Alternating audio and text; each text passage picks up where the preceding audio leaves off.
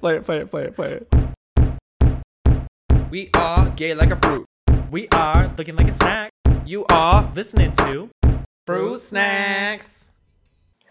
Hey, Snack Pack. Happy Monday. This is Shane, and you are listening to Fruit Snacks. Meow, making tongue pack moves.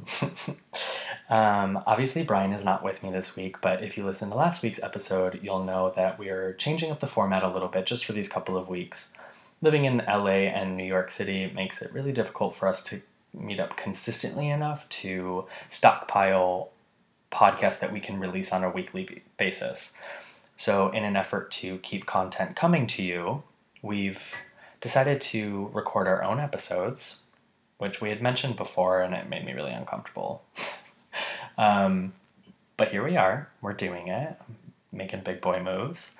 And I originally had wanted to interview somebody for this episode, but I instead figured that I would take advantage of the alone time and the airspace and the lack of long story shorts and talk with you guys about my reactions and thoughts and internal conversations based on some feedback that we've been getting from some good friends of ours who know us pretty well. So, in an effort to really go there with you and get into this conversation, I'm going to skip all the pleasantries and the fruit roll up, and I'm going to save that for next week when I'm with Brian again. And I'm just going to get into the fresh fruit. So, the feedback that we have been getting recently is that although people are responding well and relating to the subject matter that Brian and I are talking about in our podcast, there sometimes seems to be a depth or a piece of the puzzle that is missing in our conversations. And that is where I take responsibility. And my reason for saying that is I have been fearful since starting this podcast of ever overstepping my boundaries. And this is actually a conversation that I've had with Brian where I'm so fearful of somebody feeling like I'm speaking for them or speaking out of turn or disclosing their stories or telling their stories in a way that's unjust or unfair because that's not my place and it's not my responsibility to do so but what that's done for me is it's it's caused me to hold back a lot in some of our conversations and it has caused me to swerve around some subject matter in a way that maybe sometimes doesn't make sense or doesn't really take you all the way there into the depths of my internal conversation that's happening. So I wanted to take this episode to really get into the two conversations that have meant most to me that I felt like I didn't completely know how to navigate the first time around. And those two conversations were our talk on love and our chat about mental health. Both of these subject matters have weighed heavily on me in the past six to nine months or so, give or take some on each end.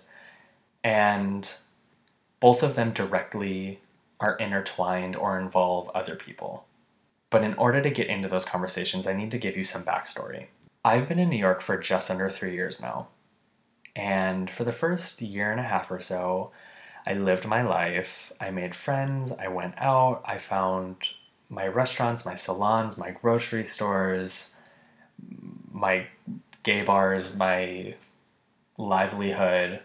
I found my comfort here for the most part. I feel like New York City is a really hard city to jump into, and I'm a very structured and organized and OCD driven creature of habit, as Brian likes to say. When I took this job, I didn't realize that it really was going to be a huge lifestyle adjustment. So, just before starting training last January of 2018, I had already set up my life at that point because I had been in New York for a year and a half and I had a relationship and I had all of those go tos that I just mentioned. And I was really confident and stable and secure in my relationship. And I didn't feel like taking this job would jeopardize anything for me that personally. I was wrong. When I started flying, I very quickly felt out of control in a lot of ways. I had no control over my schedule. I had no control over my interactions or lack thereof with the people in my life who I wanted to see consistently or as consistently as I had before flying. I didn't really know how to handle that. And I just kind of went with the flow for a while and I didn't love it. I mean, I still don't love it. But I didn't love it at first and I thought, it's okay, play it out. There are a lot of people who do love this job and there's probably something to it that you're just not seeing yet. And I had somebody back here in the city who was supporting me and who was here for me and telling me that I could do it and told me that we could do it. And I believed him. And once summer rolled around, because right after I graduated, it was definitely still like the end of winter, although it should have been spring. And seasonal depression just kind of gets you, anyways. So when summer started rolling around, I was like, okay, I can breathe again. Um, I'm kind of learning the tricks of the trade a little bit. And now that energy of New York City in the summer is coming back, and people are, are out and about, and I'm feeling a little more confident. And my birthday's coming up, and his birthday, Edward's birthday, uh, my now ex boyfriend. And I just had a lot to look forward to. And I was learning about traveling in my off time, and that was really exciting. And so I was able to sort of sweep the doubts that I had for the first few months of last year under the rug and push on. And I did, and I had a really great summer. And then summer ended. That's when things started to feel really different. I take responsibility for where I'm at in my life right now. A hundred percent. Nobody put me here. Nobody forced me to make the decisions that I've made. And so, before I talk a little bit more about my relationship and the end of it and the end of last year and being in a really dark place, I just want to say that I'm very much aware of my part or my role in getting myself to where I am now, which is a really great place, by the way. I just want to say that. So after summer, I started to miss LA a lot, like so much. Like to the point that I was annoying because I talked about it so much and I could hear it. It was like word vomit. It's really unfair because you cannot compare two cities like New York and LA. The things that I have in LA are not things that I really ever gave myself the opportunity to obtain here in New York City. I found my tribe in LA. I didn't feel like I needed to find another tribe here in New York City. I had beautiful weather all year round in LA. You obviously do not have that in New York City. I had my go tos and my spots and my restaurants and my salons and everything that I had eventually found here.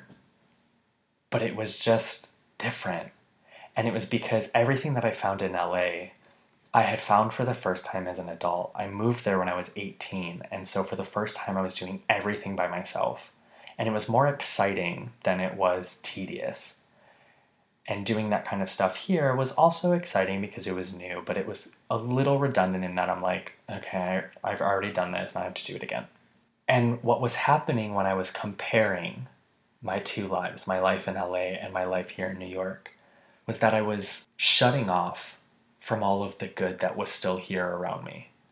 And I was turning away any good or positive opportunities or relationships or experiences that I could have had here because I was dwelling on this past and I was, I think, subconsciously thinking that if I made myself hate New York enough, I would get out of here faster at no expense. I didn't care. I would have done anything and I couldn't I wouldn't, I, I didn't have the opportunity to transfer for work. And I obviously can't just quit a job that I haven't even been at for a year with no savings and move back because I've already tried that before in my life and it did not turn out well. Thank you for the couch, Brian and Sid. I wanted to make a move, but I didn't want to make a stupid move. But I was. I was making a very dumb move. I was blinding myself from everything that I still had here. And I slowly started to slip into a very deep depression. And this is sort of where the health, the mental health conversation bleeds into the conversation about love because I started losing the foundations of my relationship. And again, that was on me. It was almost just collateral damage for for trying to get back to my happy place. And I could feel it and I knew he felt it and regardless of feeling the way that I did, he was still there for me every single day. He showed up. He wanted me to know that I was loved and that I was never alone, even on the days that I felt unloved or unlovable or like I wanted to be alone. He loved me unconditionally. And what started to happen was I felt the weight of having something really great and dependent on my interaction with it. And I started to shut down and close off even more. And that's when things started to get really bad. And that negative energy and mindset and headspace started to infiltrate everything in my life. And I started to feel like I was disappointing people and like I was disappointing him. And it was this sick and twisted merry-go-round of emotions and of self loathing and of self pity, and it just was not good. But if you've ever struggled with mental health, you know that you feel so out of control. Literally. I mean, you're probably acting out of control, but you feel so helpless in terms of fixing life for yourself. And in October of last year, uh, my relationship hit a wall. And I lost my one constant that in hindsight I realized was my one real, true, meaningful happiness here. And looking at the past three years of my time here in New York, if there's one thing that I am most grateful for, it is that this city brought me to this man. Because even when it felt like everything around me was crumbling and falling apart, I had this ground beneath me because of him that was so stable and concrete. But still, I chose to let it go and um, I wanted to blame everybody else but myself. And I wanted to mask any potential pain with happiness or temporary happiness. And so the week after we broke up, I flew out to LA, which is actually when Brian and I recorded our second episode together. And I spent time with my tribe and my family on the West Coast. And I laughed and I experienced nice weather and I talked to people, but it was all very surface level.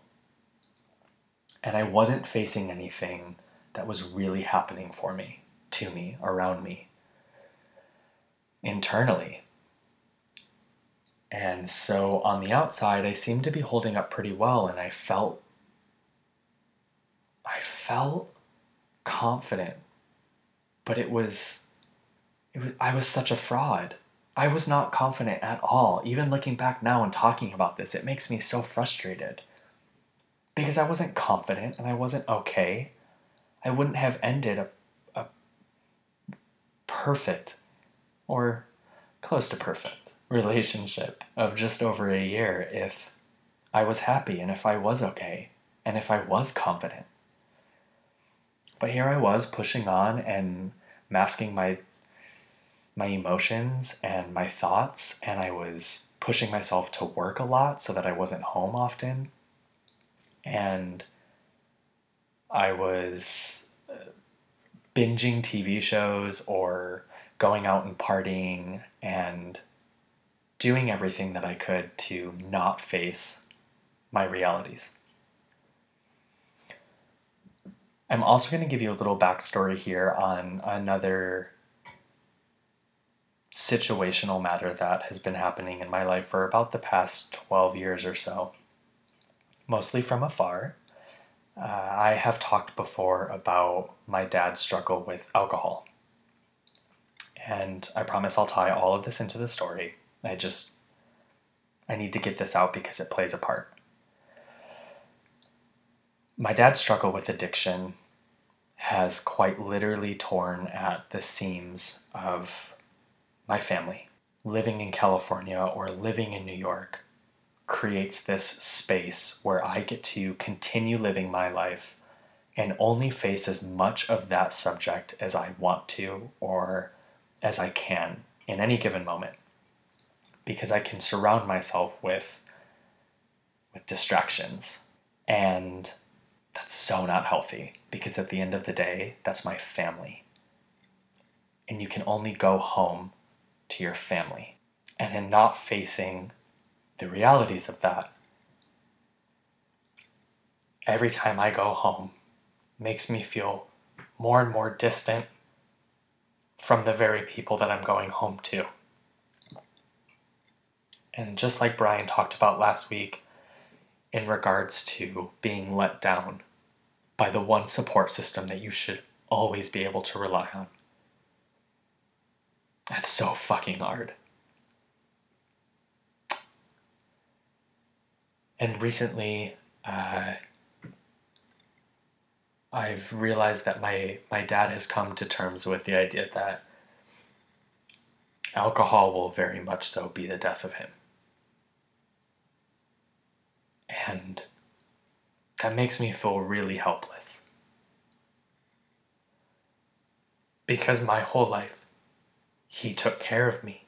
And now I'm looking at this unrecognizable reflection of someone who can't even take care of themselves. And if you've ever dealt with an addiction of any sorts, you'll know that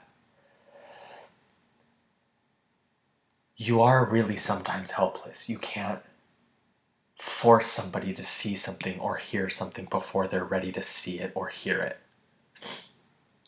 And my dad very much is not in a place to get better. And all that I can do is be here for any moment that he may need somebody or may feel like, even if momentarily, he wants to feel better.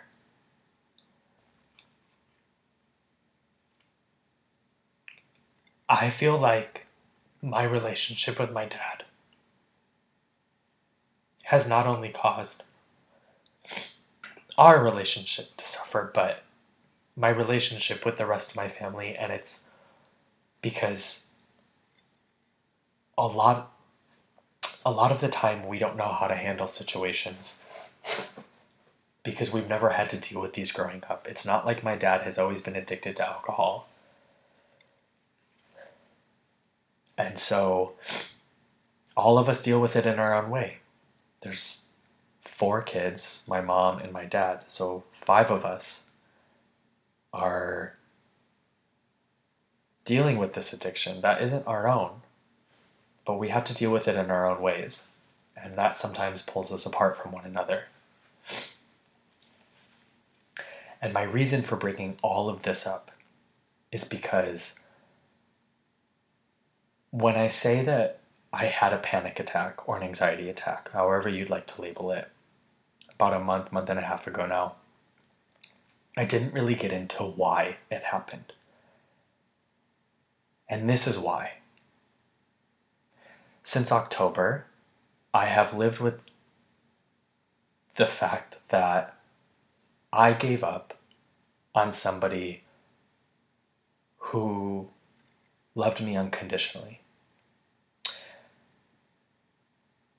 And when I don't have him, I would like to know that I have my family, but the reality is sometimes I don't. And living so far from my tribe, my chosen family, makes me feel really alone. And what's so ironic is when you're alone, things feel really, you would assume, feel really quiet. But the night that I had my attack, I couldn't get the voices to feel anything close to quiet.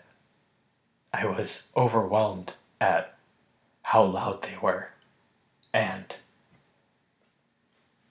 how blunt and confronted I was by everything I had pushed aside and downward and ran away from for months because I didn't know how to face them. And someone who I was talking to about that episode said, I wanted to know more. I wanted to know how you knew it was a panic attack. I wanted to know what you felt, what you were going through. And what's wild about a panic attack is it's truly an experience that is sometimes, or feels at least, indescribable. I will try to give you my physical symptoms, but what was happening in my head is something that you have to experience to understand. Physically, I couldn't catch my breath.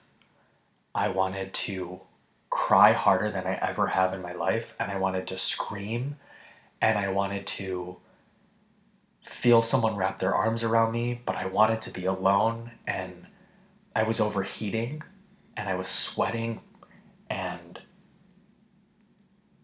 it was winter still, or felt like winter because it's New York, and every month except three months out of the year feels like winter.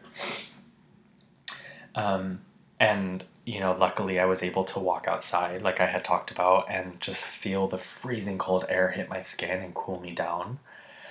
Um, but I was hyperventilating, and I eventually called someone and tried talking, and I couldn't get out words, and I couldn't get out sentences. And it's like I, I, I had all these thoughts. I knew what I wanted to say. I just I couldn't form the words. I couldn't actually say it. I couldn't push it out. And um, eventually I calmed down. Um, and I remember the relief at the end of that night and feeling like for the first time in so long it was quiet. And what's ironic about that attack is that it marked both an end and a beginning for me. It marked the end of a really low point for me. I had started to feel better about things in general shortly before I had that panic attack, but it was after that emotional vomit, if you will. I was kind of like, okay, let me just explain it this way. I was kind of like the drunk bitch at the party who, like, just needs to throw up in order to party on, and everyone's looking at him or her and they're like, oh my god, they just need to get it out. Like, they look a mess, and they are a mess, and getting that mess out will make them a hot mess. and, uh, and and getting all of that out allowed for me to feel so free and to feel so light again. And I'm not saying that that fixed all of my problems, and I'm not saying that everything was better after that moment. I'm just saying I felt like I had permission to feel better again. Like I was capable of feeling better again. And so it was the start of a really happy time. It was also the end of a really rough time. And I don't want to forget that. And I don't want to leave that part out. Because that dark time still comes through in a lot of ways on a daily basis. But much unlike my job, where the bad outweighs the good, the good in my life right now is really outweighing the bad. And I genuinely mean that. And looking back to even two, three months ago, I felt like this moment would never come. I felt like I was going to go on forever, f- drowning in my own thoughts and emotions and insecurities and lack of self identity because I, I feel like I'm still learning very much so who I am in a world of being surrounded by people who I love and care about who know very much who they are. And that's always been a struggle of mine as well, where I've always wanted to be like the people closest to me because I've admired them so much and I've looked up to them. And I've always wanted them to admire me in some way or another, or look up to me in some way or another. But what I wasn't realizing is that the only reason I was a part of their life is because they were. And even saying that makes me emotional because I, for the first time, I believed that. And even just hearing from people in regards to some of these conversations and knowing that they so badly want or wanted to be there in any given moment for me only solidifies the idea that I am so fucking loved. And I am so fucking blessed. And I'm not religious and I we've we've talked about how I feel more spiritual than I do religious and so like the word blessed always makes me feel a little uncomfortable.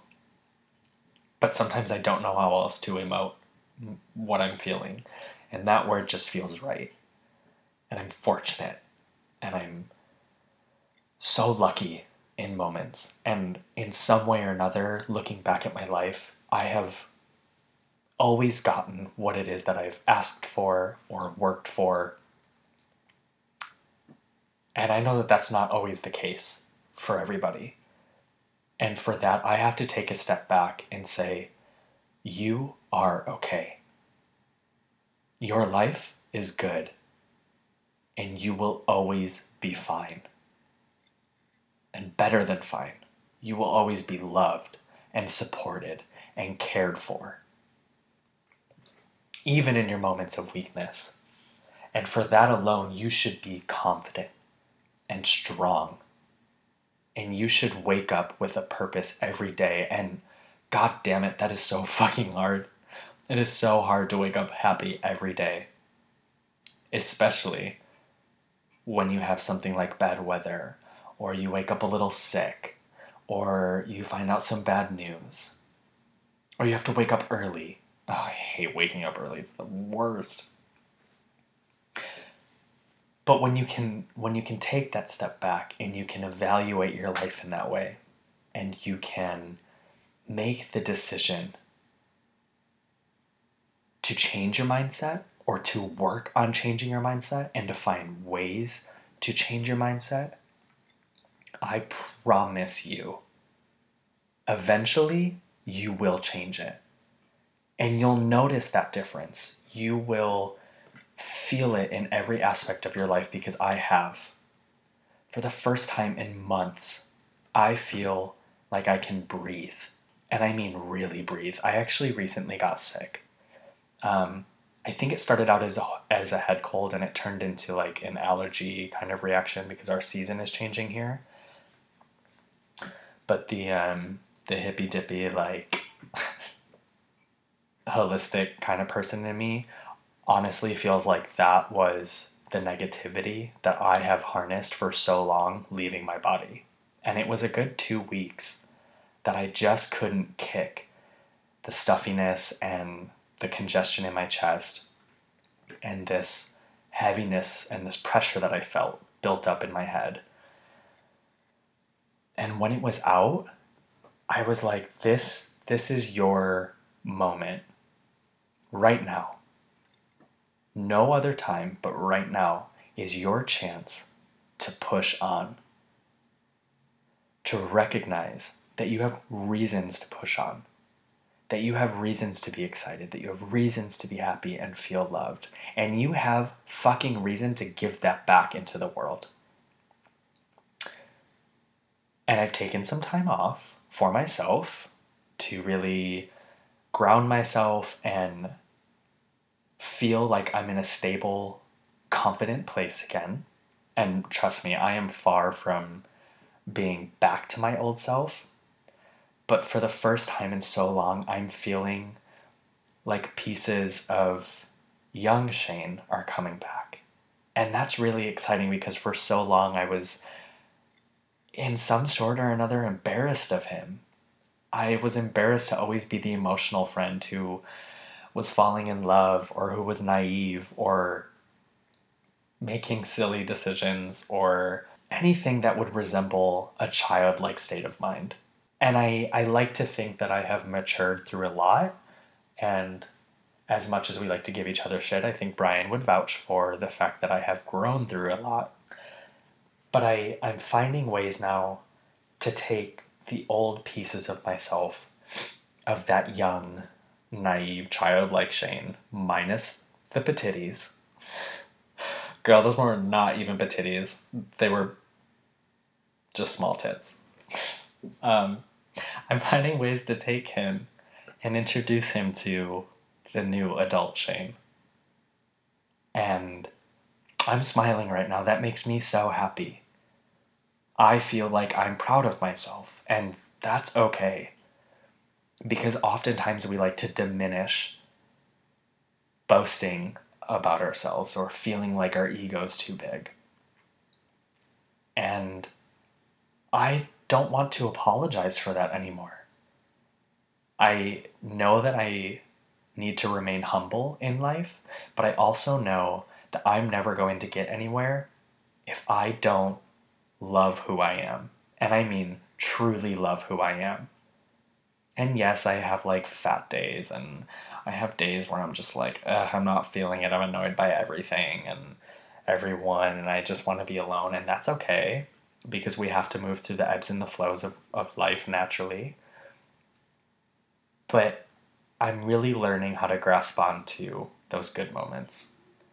And I share all of this with you not to brag because I sound like a dick, but I share all of this with you because if you're struggling with loneliness or depression or anxiety, or you feel like you're not good enough for somebody or any group of people, and you doubt yourself, I want you to know that I believe in you. And I believe in you for the mere fact that I like to connect to people through compassion and empathy. And if I can't be compassionate and empathetic after the past year of my life,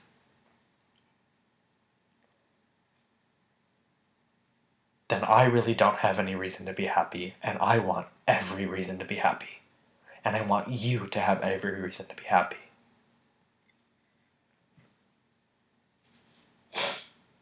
So, sorry, I'm just a mess. It's literally flowing out of me again. And I I was hoping not to be super emotional.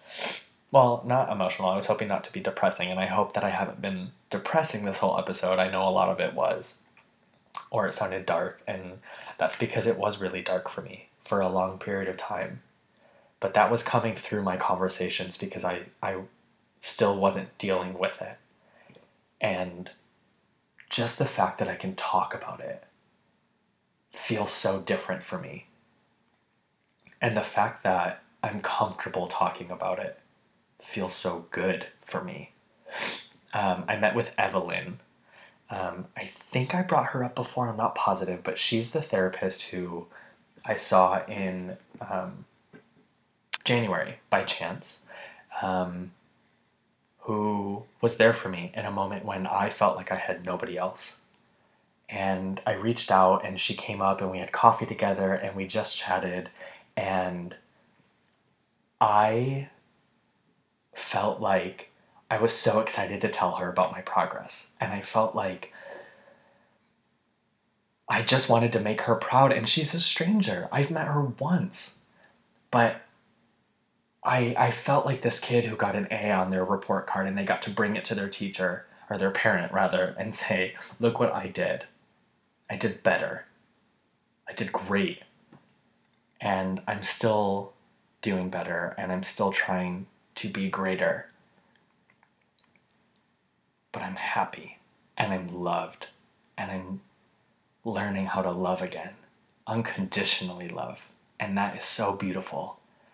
And I want you to know that even in your darkest moments, you need to remember that you will feel all of that too. And Brian and I are here for you. And I'm going to shamelessly plug our social media right now because if you ever need to reach out to us, please do. Uh, you can email us, which nobody really tends to do because it's email. Um, but you can email us at fruitsnackspod. That is fruit snacks, plural, even though there's only one of me today, uh, at gmail.com. And you can use that same handle for our Insta handle, which is fruit snacks pod on Instagram, or you can reach out to Brian individually on Instagram at Weaver Brian. That is Brian with a Y. Uh, I still do not have social media. Um, I've felt really great and sort of stress free without it, so I'm to push on a little longer uh, without opening back up my account, but I will soon. Just give me a, little second doing what I need to do for me, and that's okay. Always remember it's okay to do what you need to do for you. Um, and on that, I am going to give you a little in season. And I'm going to say that my in season right now is just that it's doing what you need to do for you, nobody else. If there's a moment when you need to take time and just be alone, take the time and just be alone. If you need to get out and live your life and dance on a table, don't get arrested, please. Or get arrested if that's what you feel like is going to make you feel better. Go out and dance on a table and get crazy and have fun and always be safe, but have fun and live your life and do it because you want to and you need to. And reach out to somebody if you need to, or don't if you need to, but know that it's okay either way if it's what you need. And then once you do what you need to do, spread love. Love somebody. Let somebody love you. Because love costs nothing, it's free. And it's one of life's most beautiful treasures. And I know I sound so cheesy right now. And I'm sharing this with the world. But love someone. Love Love can literally change lives. It's changed mine. And I want to know that I was able to change somebody else's. So, with that being said, I'm at 40 minutes. I think that's great timing for an episode on my own because I don't want to look at the clock in 20 minutes and say, fuck, I did the same thing he did. Um, so, I'm going to cut it here. I'm going to call it quits. But I really genuinely appreciate, and I know Brian does too. I know we always speak on behalf of each other, or we have these two weeks that um, we recorded separately. But we are so grateful and so thankful for the opportunity and the platform to speak with all of you on a weekly basis and to engage in conversation with you outside of this podcast because it makes us feel like we made the right decision in starting this podcast and in opening up to all of you. So continue to write to us, continue to reach out, continue to spread the word. That Fruit Snacks Pod is the greatest, gayest podcast around. And on that, I will see you next week. Love you all.